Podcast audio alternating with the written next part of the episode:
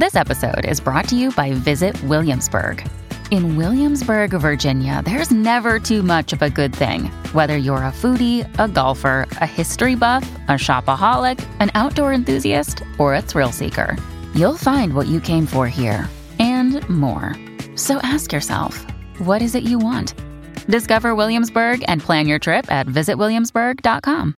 Certainly, it is, I think, uh, one of the big, big talking points, certainly for the Trudeau government. You know, when it, we talk about affordability and cost of living issues, one of the first things they will point to is the creation of their national daycare program. It is huge. It is. We are saving parents money, $10. Your kids are in. Everything's great, right? But is it actually delivering? Because we're seeing more and more headlines that suggest, yeah, not all is merry in the daycare world. And then we talk to Tom Korski, who lays out in Blacklock's that the program has a $30 billion subsidy. So it's not cheap and it's only creating a fraction of the spaces needed. And so remember, the initial promise was 276,000 spaces would be created.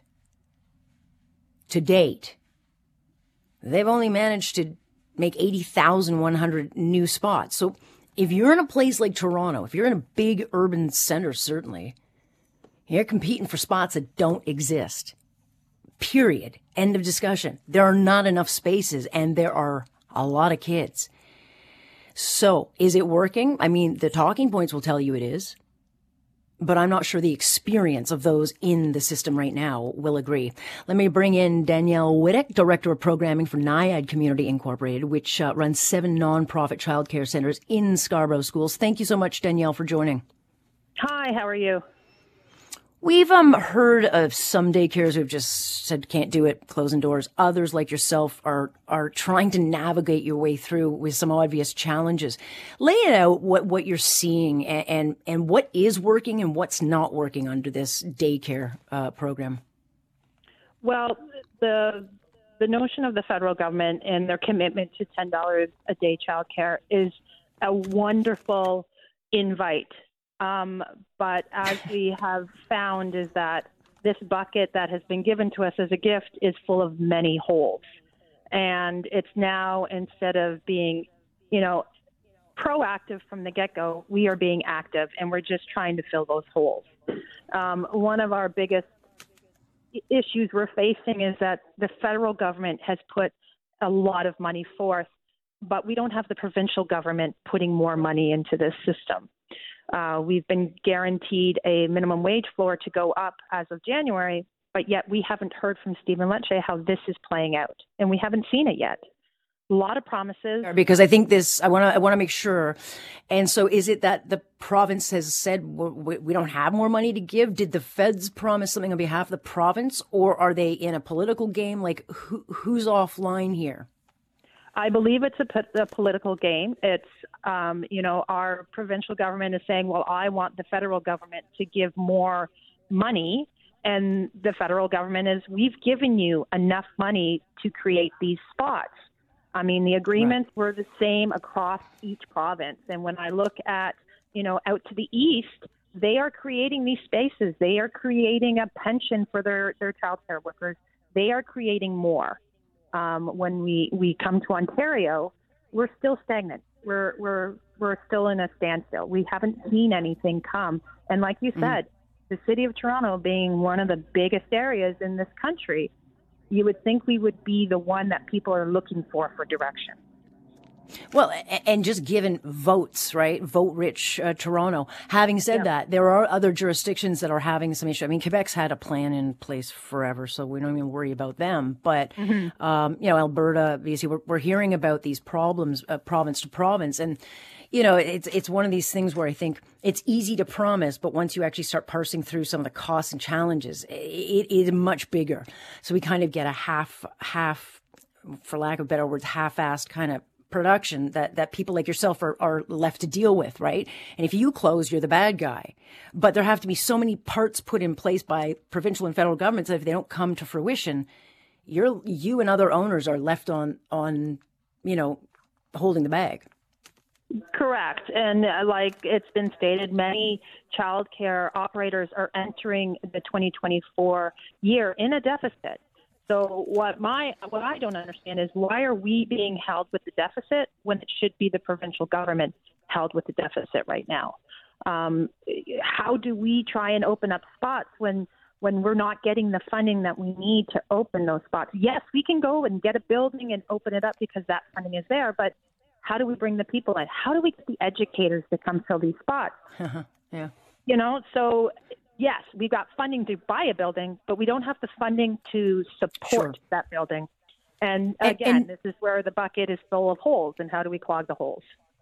Right. And, you know, to your point about being short worker, I mean, we're short workers in, in every uh, area. I- Is it the province that creates the spaces or is it the feds? Because, you know, if you can create the spaces, then I think that alleviates a huge amount of, of the problem, right?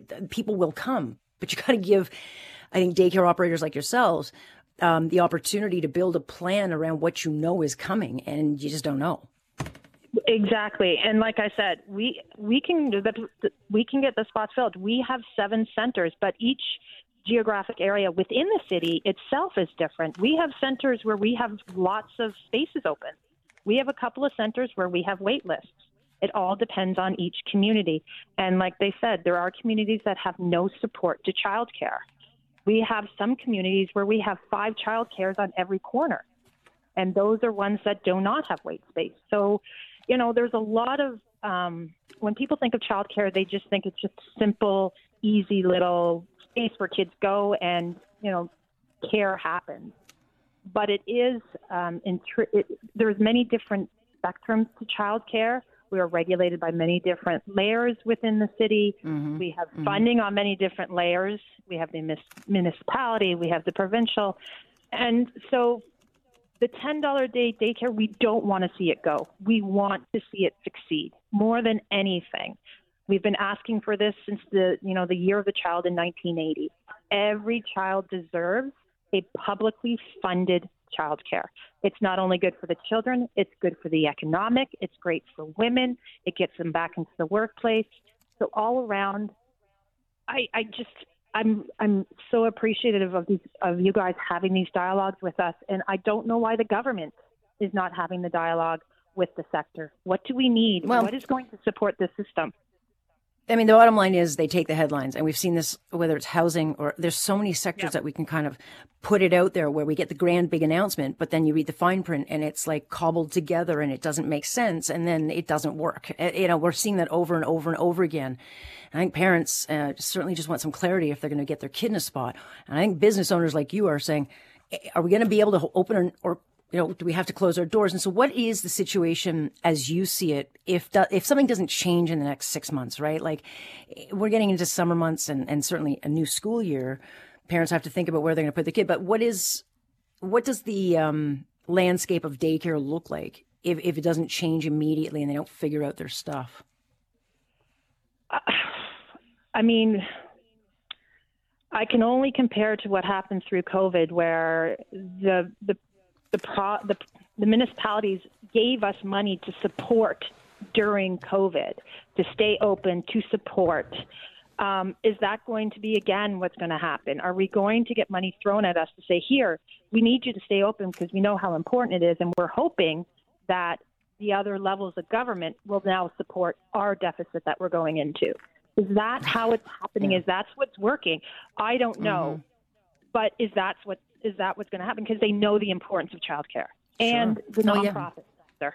It needs to stay. And like I said, ten dollars a day is right now. We were uh, we were looking at what an infant childcare spot right now without the CWELCC would be, and parents would be paying two thousand dollars a month. Right now with the CWELCC, they're paying less than a thousand. We need to get that down to ten dollars a day, and 2026 we're supposed to see it, but will we get there? That is the great unknown. Great unknown. All right. Well, we'll uh, keep digging away at it. Danielle, appreciate it and certainly hope things get back on track for businesses like yours. I know you guys have had a, number of challenges, so thank you. Thank you, have a great day. is that. You as well, Daniel Whittick, who uh, runs Nayad uh, Community Incorporated. They've got seven nonprofit childcare centers in Scarborough, but they are one of many, just kind of in this limbo. And again, we get these big, big announcements.